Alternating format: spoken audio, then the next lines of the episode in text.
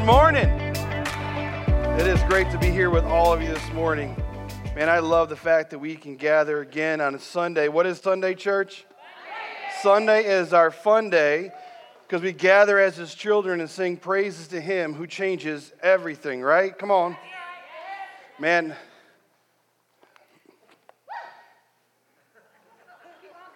Woo! Bring it some more. Come on. Hey, listen, if you're joining us online, good morning to you as well. We're absolutely crazy in this room. You're missing a whole lot, let me just tell you. Well, but we love the fact that we can reach you with the message of hope no matter where you are. The gospel's hitting your ears this morning. We love that. We love that we can do that, right, church? Yeah. And if you're a guest with us this morning, you're new with us this morning, welcome. Welcome to Vertical. Maybe you didn't think you're walking a whole bunch of crazy this morning. Come on, let's give it up for a guest. We love Jesus around here if you haven't figured that out. All right, He changes everything. He's a part of what we're doing. We, we love the fact that you are here. We love the fact you came to join us this morning. You didn't, maybe you just stepped outside your front door and you're blown right into our front door. I don't know. It was pretty crazy out there. Um, but we hope that today you feel the love of God in your life to realize that how much He loves you personally through His Son, Jesus Christ, uh, because we celebrate Jesus all the time around here. Um, you know, next week we're going to be stepping into a new series. Next week you're stepping into our Christmas series. Yeah, come on. Three people are excited for Christmas. now that Thanksgiving has passed, we turn our and focus on one of our biggest celebrations of the year, and that is Christmas. And the series we're stepping into this year is Who Needs Christmas? Who needs Christmas? And what we're going to be doing, that's the question we're going to be answering for the next three weeks. Because there's so much truth about Christmas, so much history, so much of God's planning and His pur- purposes that comes through the Christmas we celebrate as His church. That when it comes this time of year, sometimes we don't slow down and focus in on those things.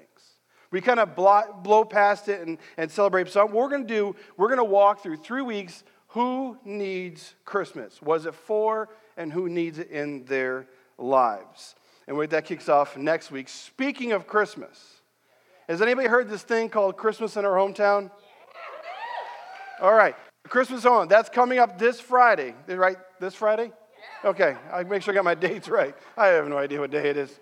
Uh, Friday, December 2nd, Friday. This is what we started. We created this whole thing for to connect to our community. It's going to be up front seven acres of our lawn. There's going to be all these vendors, food trucks, people. I want to encourage you to come be a part of the celebration, be a part of the process.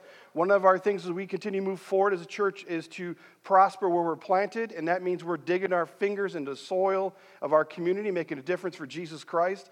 And this is one way we're going to do that. It's hopefully the first of many years to come, and I hope it grows and grows and grows, and let it be something that God can use to connect people to Jesus. Amen? Amen. So that's this Friday. It's supposed to be nice. Come. All right.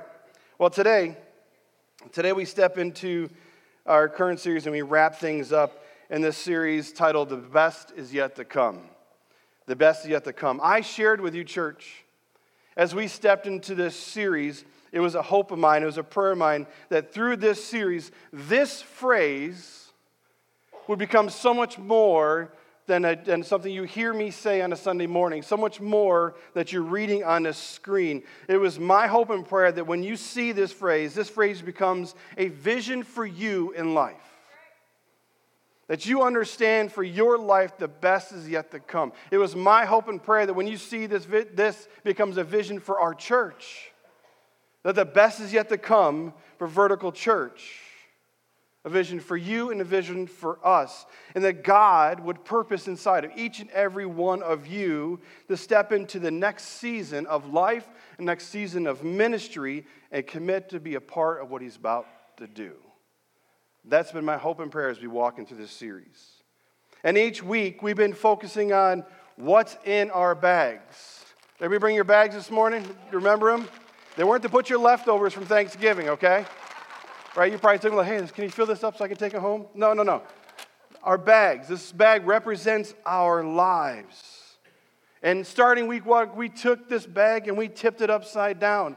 I said, there's things in our lives or things in our bags that need to get out. Things in our bags that are holding us down. Things in our lives that are holding us back from what God wants us to do as individuals and God, what God wants to do for us through us as a church. And we tipped them upside down. And I told you to shake them because there's things in our bags we've been holding on to for so many years. We're afraid to let go and we need to get rid of them. And all those things start hitting the bag. And every week we've been stomping on them with the truth of the gospel, the truth of God's word, saying, You don't belong in here. And then once our bags have been empty, we started taking the truth of the word and putting it into our lives. The best is yet to come because of who God is and his greatness and what he's setting up to do in our lives and what he's getting ready to do in, in this church to do a kingdom difference that's more than you and I can ever ask or imagine. The best is yet to come, kind of recap for the first three weeks. The, yet, the best is yet to come because God is still powerful. The God is still powerful. God is so powerful. He, so, one way He reveals His power is He keeps His promises. You could show that if you would. Keeps His promises. And we walk through the idea how He is faithful in His planning and walk through all those kind of things. Then we walk to week two, say the best is yet to come because God is, is still moving. Right? Our lives are messy in the middle. I don't think I need to say that, but I'm going to say it again. Our lives are messy in the middle. And it's in the middle where we see God moving in some amazing ways, and God is still moving. The God, He's still moving in the middle, and we understand this. And when we come to understand what He's doing in the background, we may not see it or feel it. We move because we live by faith, not by sight. That each and every one of us have a marked out race for us. And no matter what we feel, no matter what's going through our lives, we keep moving forward because God is still moving forward. And then last week we talked about God, the best is yet to come because God is still gracious. God's grace is endless. God's grace is endless. It has the power to set us free and has the power to keep us free. But God's grace doesn't end with us, it doesn't stop with us. That God has called us and rescued us to be rescuers. Right now, there are people in our lives that need the truth, right? They need that truth to hit their bags and into their lives that God is gracious. There are people in our lives that, that if they didn't accept Jesus and they were died today, they would spend a place, eternity in a place called hell. That's horrible. Make clear, God is the one who rescues. He called us to be rescuer to throw out the gospel, throw out the gospel, share the gospel, Share the gospel. Share the gospel. The best is yet come because God is still gracious. And we're called to share the message hope that Jesus changes everything. And today we, we close this down with one last truth that needs to hit the bags of our lives and echo in our ears for the days to come. The best is yet to become because God is still victorious. Come on. The best is yet to come because God is still victorious. God is still what? Victorious. Come on. God is still victorious. And when you read your Bible, church, read your Bibles. When you read your Bible, you know that God wins. When you read your Bible, you get to the end, you're like, okay, my God is victorious. It has been written, it has been proclaimed. that God is victorious. You know, growing up, I, I played a bunch of sports. I was a what you'd call a classic jock. I was following my, my dad's footsteps. He was too. I played a whole bunch of sports all through from kids growing up to graduate through high school. Um, things have changed since then. now I just basically watch football on Sunday afternoons. Um, but if you've ever been to a sports game, you've ever been to a, a sporting event, you know that there's a difference between the teams that are winning and the teams that are losing, isn't there? There's a difference. You can notice, you can feel the difference between the team that has experienced victory and those who've experienced defeat, right? You know what the indicator is? You know what the indicator is? the sound. The, the indicator is a sound. Church, victory has a sound. When you go to a sports game, victory has a sound. People are, are crazy loud. It becomes deafening. It becomes all consuming. It becomes overwhelming, the sound that we see in victory. And it becomes so infectious that people want to be a part of what is going on. That's why in the professional sports world, you have what they call bandwagon fans, right? Teams start winning a couple Super Bowls, like, yo, I'm going to be a Tom Brady fan. Stop it. No one ever be a Tom Brady fan.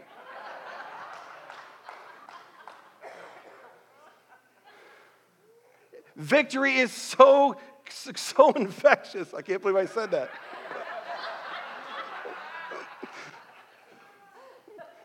oh, shoot. You never, you never know what's going to come out of this mouth. Victory has a sound, and it's loud. Like I said, it's consuming, it's infectious, it's full of energy. Well, defeat also has a sound. It's a sound of silence. No one, no one is ever going on cheering in defeat, like, all right, yeah, we lost. No one ever has. How many times have you been to a game or you're watching a game and the crowd is going wild because their team is winning? You are hooting and hollering, they're yelling, they're screaming, We got this in the bag, baby, and everybody's just going nuts. You're going nuts in your living room as you're watching a football game. And as the game goes on, your team's score gets a little bit closer to yours. And then it gets a little bit closer to yours. And then it gets a little bit closer to yours. And it's coming down to the end of the game. And then there's this play that you never saw coming, and you lose. What happens? The stadium goes silent. You go silent. You're like, what did I just witness? You're shocked. You're lost for words. Defeat has a sound,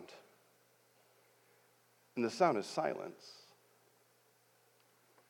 Let me just tell you, church, there is no defeat in your God right? There is no defeat in your God. Defeat has a sound and it's silence, but victory has a sound as well, man, and it's crazy loud. And because it's true, because it's written right here in this book that God is victorious, the church, we who say yes to Jesus Christ, can no longer be silent. We should not be silent. We should be like, oh, geez, I can't believe things are happening. No, our God wins.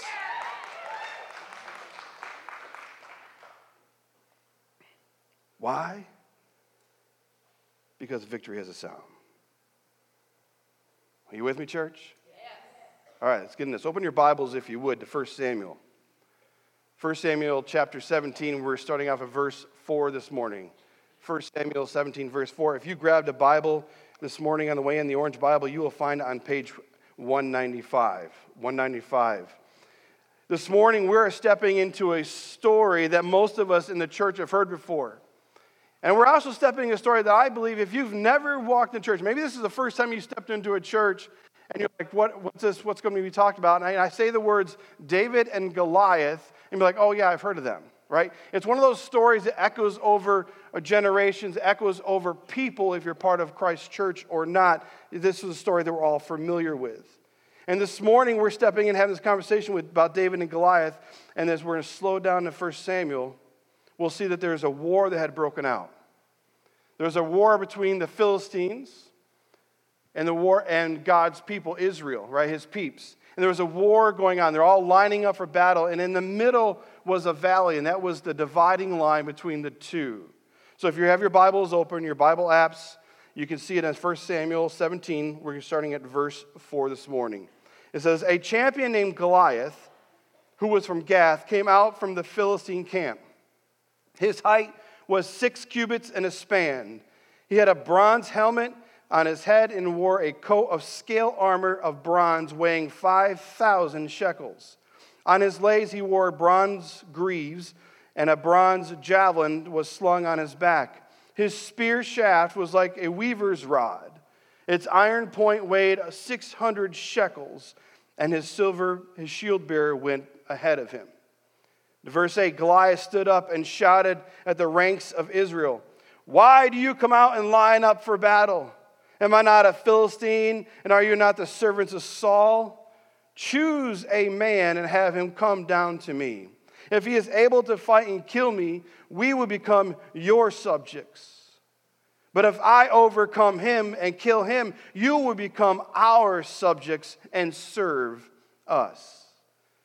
Then the Philistine said, This day I defy the armies of Israel. Give me a man and let us fight each other. And on hearing this, on hearing the Philistines' words, Saul, which was the king, and all the Israelites were dismayed and terrified. Let's just stop right there for a moment. I have read this passage many times over the years, over and over again. But as I started digging in for this conversation months ago and started to study it deeper, I find it very, very interesting the amount of detail that was given about the warrior of the enemy. That was a crazy amount of detail. That he was actually, if you break those numbers down, that he was actually nine foot nine inches tall that he was strong enough to wear armor that weighed over 125 pounds. That was just his upper area. That his, his, the head of his spear weighed 15 pounds. I mean, come on, if you were to break this up and draw this all out, this dude was intimidating. He was big. He was a brute force. His presence was overwhelming. His shouts of defiance, man, caused the king of God's people and all the God's people who showed up to fight for their Lord to shrink back in fear. And if you continue reading later on, what do we know about David? He was this little shepherd boy who showed up. See, I believe that God lays this out like this on purpose. Why? Because we all have giants in our lives. Every single one of us in this room, we have giants in our lives. And when the Goliaths stand before us, we have this horrible tendency to focus solely on their details the details of the problem, the details of what's in front of us, and we magnify them in our minds until the doubt of any kind of victory can be seen before us. We all have them. They step into our lives and they overshadow what God has for us in life, and they overshadow what God has for us as a church. So as we walk through this understanding, the best is yet to come because God is still victorious. And we want to stand in victory with our Lord. It starts with us knowing this first. We need to recognize the real giants. We need to recognize the real giants in our lives. We may think we, we know what they are or, or have known what they are, but it's time for us to really recognize them and call them out. We have giants are before us. Let's put a finger on what they are and call them out and let them meet the creator of the universe. Is it the past pain? Someone hurts you and you're still holding on to it. Is it fear of moving forward? Like you're, you, you've been you've to move forward in the past and you had some failure, so you're afraid to take a step forward, to try something new, to try something different. Do you walk through life doubting yourself? You're just filled with all this doubt that you can never have victory ready. And so you double down on your doubt and it just echoes in your mind. Maybe it's a lack of understanding whose you are. That you're a child of the God who is still victorious. Maybe it's not knowing the true character of God Himself. The God that you desire to love and serve is not the God of the Bible because you're not reading your Bible. Church, if we open up the Word and have a conversation with God daily and his, find out who He is, and these truths that we've been sharing in this series that He is still powerful, that He is still moving, that He's still gracious, and today He's still victorious would echo in our lives because we spend time with Him.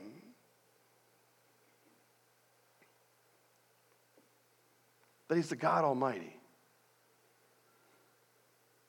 What is your giant? What is the real giant before you in life? What is still stuck at the bottom of your bag that you continue to live on repeat? What are those things in your life that controls you? That you shrink back in disbelief? Come on, church. What are your real giants? Do me a favor. Look at this slide, this next slide, and tell me what you see on the screen. Shout it out. What do you see?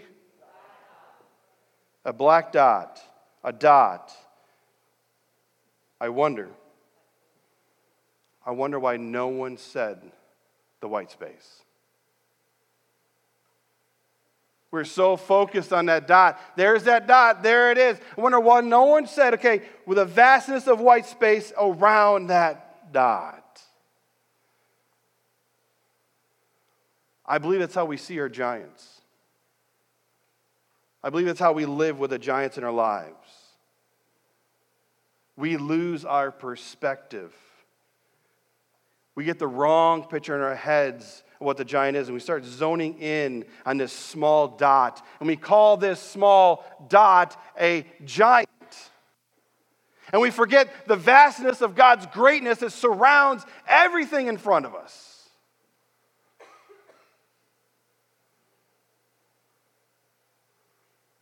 I wonder why.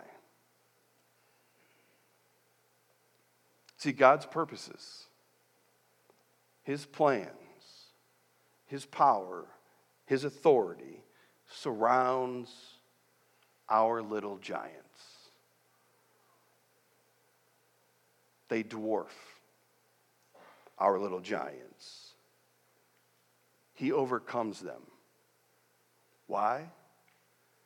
Because our God is still victorious. We need to change our perspective. Here's a little truth that we need to hold on to as we walk through this our giants, our enemies, are not people. They may have come from people. The hurt may, and pain may have come from people. Our fear may have been from something in the past, but our giants are not people. There's this new phone that's out by Google. I think it's called like the Pixel 6. The Pixel 6, I don't know if I'm saying it right, right? The other day that I was actually watching this commercial, and they were you know, going through this commercial and, and throwing all this stuff, why these new features of this new phone puts this phone above the rest. It's the, the phone you need to have. If you don't have it, you're pretty much nothing, right? You need to have this new Pixel 6. Don't buy a Pixel 6. Well, then they're going through the features to talk about the camera. And they started talking about this camera, like, and this is an amazing camera. It has all these lenses. It can do all these things. And then it says, it goes on and says, you can, you can, uh, you can get rid of all the annoying things. I want to make sure I quoted that right. You can get rid of all the annoying things. And then it puts a picture out there of this couple in this, on the sand on a beach, and it's a beautiful sunset. And it says, You can get rid of all the annoying things. And what they do? There were, there were some people in the background outside the people, and they hovered over them and they erased them. Get rid of the annoying things in your life. And it said, You can just erase people. Friends, that's what our enemy wants us to believe our enemy, Satan, the devil, his minions. He wants us to believe that our, our enemies are people.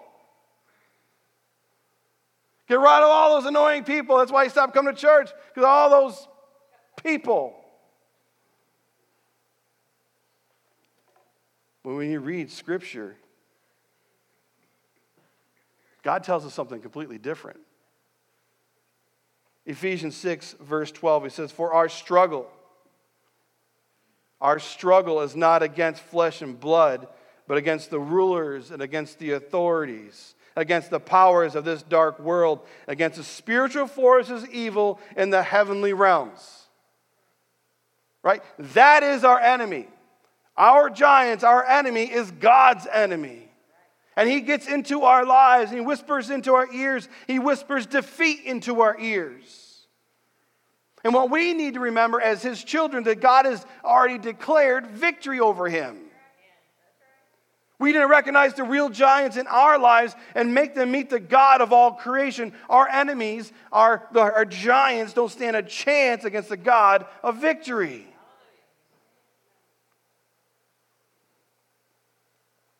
So, little David, he went to the front lines to see and hear what's happening, and the Philistines shouting, going on shouting, and the king goes on. He goes to the king and he says this in verse 32. He says, Let no one lose heart. Let no one lose heart on account of this Philistine. Your servant will go and fight him. Saul, the king, replied, You're not able to go against this Philistine to fight him. You're only a young man, and he's been a warrior from his youth.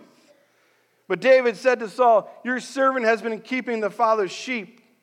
And when a lion or bear came and carried, him off, carried off the sheep from the flock, I went after it and struck it and rescued the sheep from its mouth. And when they turned on me, I seized it by its hair, struck it, and killed it.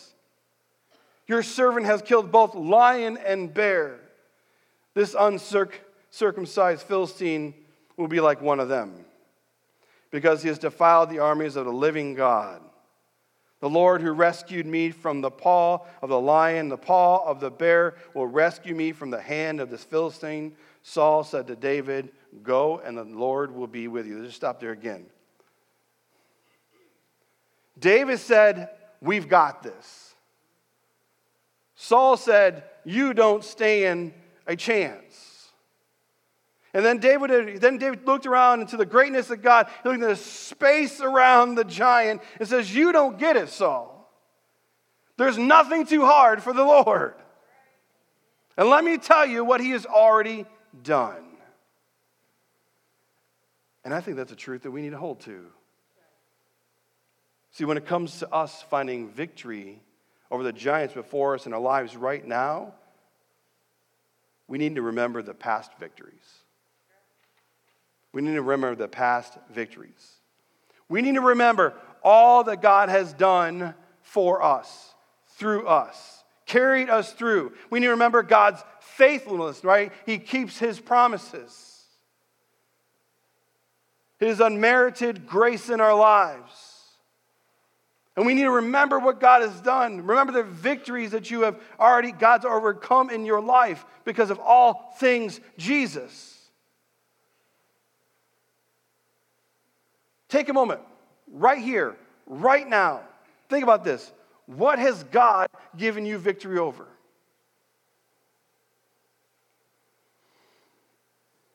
I'll wait. You think. What has God already given you victory over?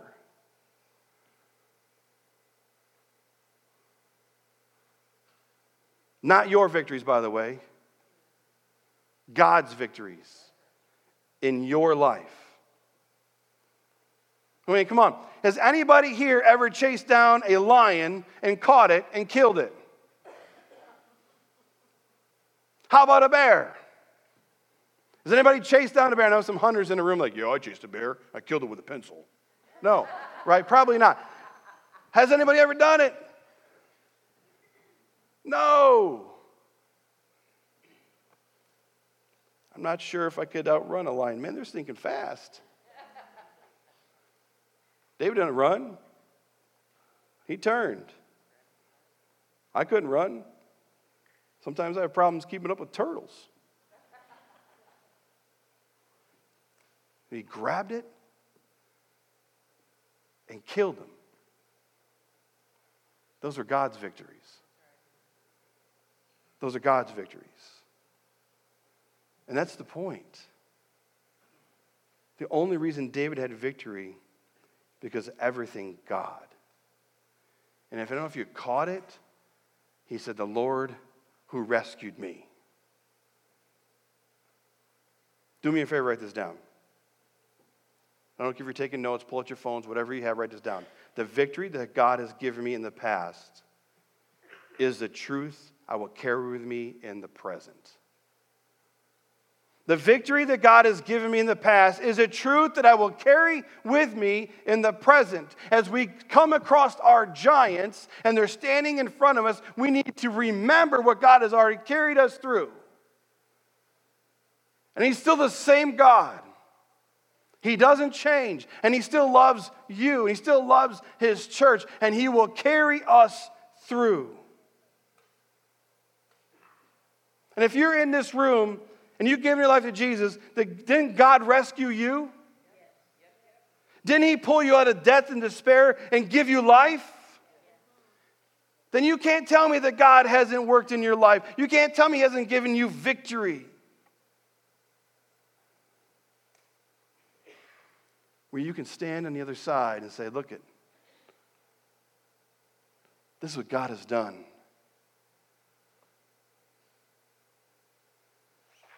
The same for our lives as individuals, and the same for His church, vertical church. He has been faithful.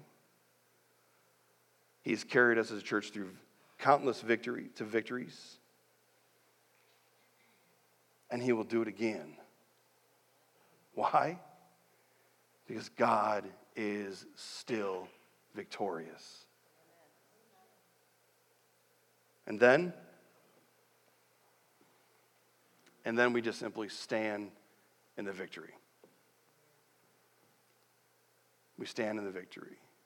We recognize the giants and bring them before the, the God they need to meet. We, we remember the, the past victories that God has given us. So we continue to move forward, right? We're still moving because God is still moving. He's messy in the middle, but He shows the other side. And then we get to the other side, we just stand in victory. We point back and give praises to Him who carried us through. If you continue to read the story, David grabbed what he knew to be true and stood on the front line of front of Goliath and he threw down some words of truth. Look at verse 45. He says, You come against me with sword and spear and javelin, but I come against you in the name of the Lord Almighty, the God of the armies of Israel, whom you have defiled. And this day the Lord will deliver you into my hands, and I will strike you down and cut off your head. This very day I'll give the carcasses of the Philistines' army to the birds and the wild army and the wild animals, and the whole world will know that there's a God in Israel. And all those gathered here will know that it is not by sword or spear that the Lord saves, it's by the battle is the Lord's.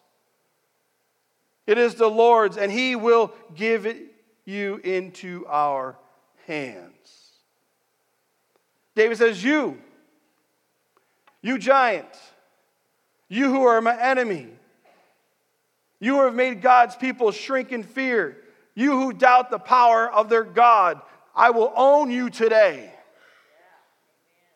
I will come at you not on my own, not alone. I come at you with the power of God of Israel, and you will die. God is on my side, and you will go down, and you and your people will become food for the wild animals and I will take your head to signify true defeat.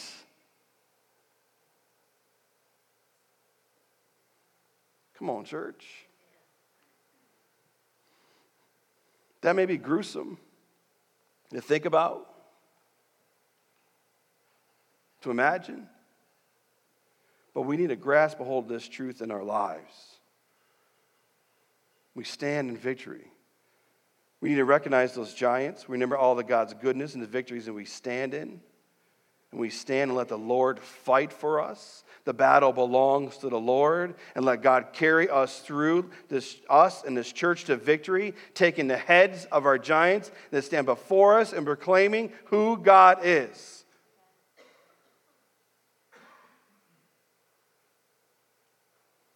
We stand in victory because God is still victorious. The best is yet to come because God is still victorious. He wins every time.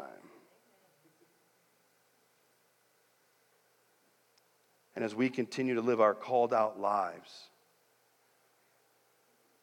our enemies, our giants will want to work overtime. They want to work overtime in our lives individually, our lives as a church. Our enemy will want to work overtime and take us down. Why?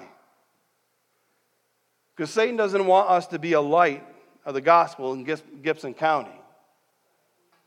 He doesn't. He doesn't want us to reach Wabash County with the, the, the, transforming power of Jesus Christ. That we go over there and proclaim that Jesus changes everything. And don't even think about Boonville and Warwick County because your God's not that big.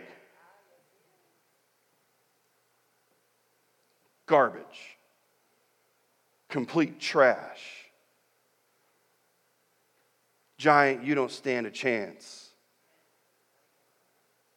because our God is still victorious. And victory has a sound.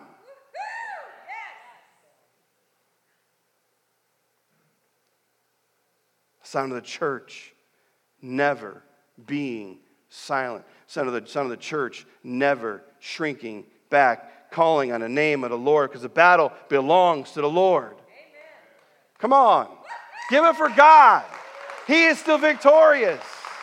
He wins. And our his victory, we have a sound. Means we don't, we don't stay silent. We don't shrink back when people say no. We say, look at God. We don't shrink back when people say you can. We say, look at my God. When he calls us to do something we don't fully understand, we step on the faith because of who our God is. Victory has a sound, and it's God's people up in uproar about what he can do and wants to do.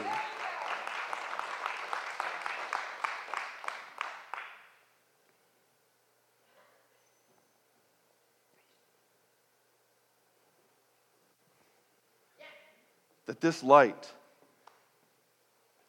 never goes dim, never goes dark. That we're constantly leading people to Jesus and raising them up in Jesus to go lead people to Jesus. We have a mission. And Jesus made it really, really clear. And we stand with our God in victory because he is still victorious. You know, the other night, Steph and I and the boys, we went to see The Chosen season three opener. Um,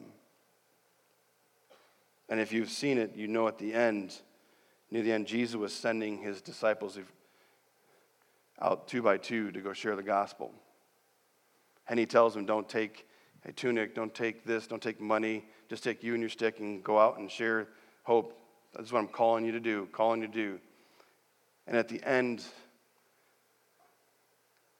his motley crew, if you've ever seen The Chosen, these guys are seriously motley crew people.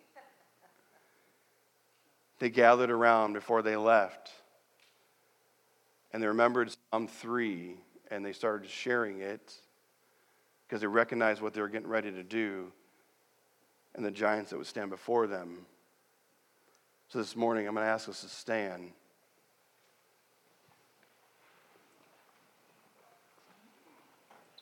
And we're going to read Psalm 3 together. Because I think as we wrap up this series and proclaim the best is yet to come, because God is still powerful, God is still moving, God is still gracious, and God is still victorious. We're being sent. We don't know where we're going. What we do know is we're being sent. Called by God that share the hope of Jesus. So, would you read this with me? Psalm 3. I'll start us off. O Lord, I have seen my enemies. I have many against me. So I am saying, God will never rescue him. But you, O Lord, are a shield around me. You are my glory, the one who holds my. I cried out to the Lord and he answered me. From his holy mountain, I lay down and slept, yet I woke up in safety, for the Lord was watching over me. I am not afraid of 10,000 enemies who surround me on every side. Arise, O Lord, rescue me, my God. Slap my enemies in the face, shatter the teeth of the wicked. Victory comes from you, O Lord. May you bless your people. Come on.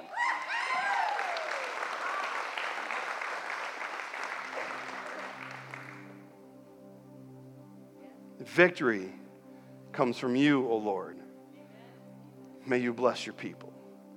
Victory comes from you, O Lord. May you bless your people. May you bless your church. And we've been called out, God. We step out in great faith. Would you pray with me?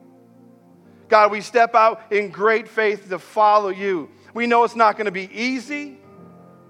We know we're going to stand before more giants in our lives personally that our enemy is going to want to shut us down and shut us up. But God, victory has a sound. God, victory has a sound, and it's your church, your people. You have called us out. Let us never grow silent. And when we grow weary, let us come to you. That's what Jesus says. He will give you rest for your souls.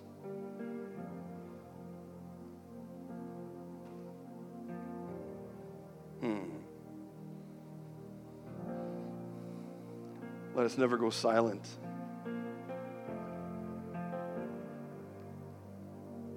Let fear hit the truth of who you are. Let doubt be crushed. Let hurt and pain find healing. Your word says you give us everything we need for life and godliness. And God, we trust in you and your word. And right now, I'm going to ask our prayer team to come forward. As we're proclaiming victory this morning, victory with our God. Maybe there's something in your life right here, right now, that needs prayer for. That you need your brother and sister in Christ to pull you through the fight and battle. Remember, I think of Moses when he was standing on top of that mountain and the battle was going on and his arms were getting tired and he had his brothers with him. That's why the church is called the body. We're here for you. So if there's something in your life you need to find victory, help us bring it, help us help you come forward and let us walk you through what you're facing. And maybe this morning you're in this room and you have never said yes to Jesus. The enemy's been stepping on you for so long, you thought no one loved you that much. Let me just tell you, he's wrong. God loves you. Jesus loves you. He gave his life for you. So maybe today is the day that you proclaim victory by surrendering your life to him. Make him the Lord of your life. And if that's what needs to happen, come, come forward after service. Walk up and talk to our prayer team. Say, I'm, I'm ready. I'm ready to give my life to Jesus. I'm ready to be rescued. I'm ready to stand in victory.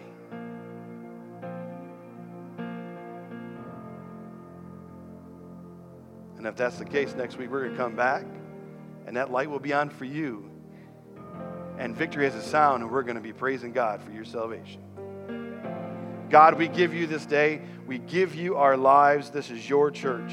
Thank you for calling Jenny to yourself.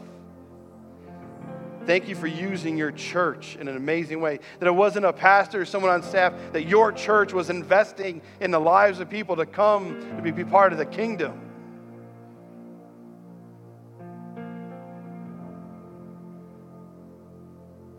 We won't stop. Because you don't stop. You are still victorious. We love you. We worship you.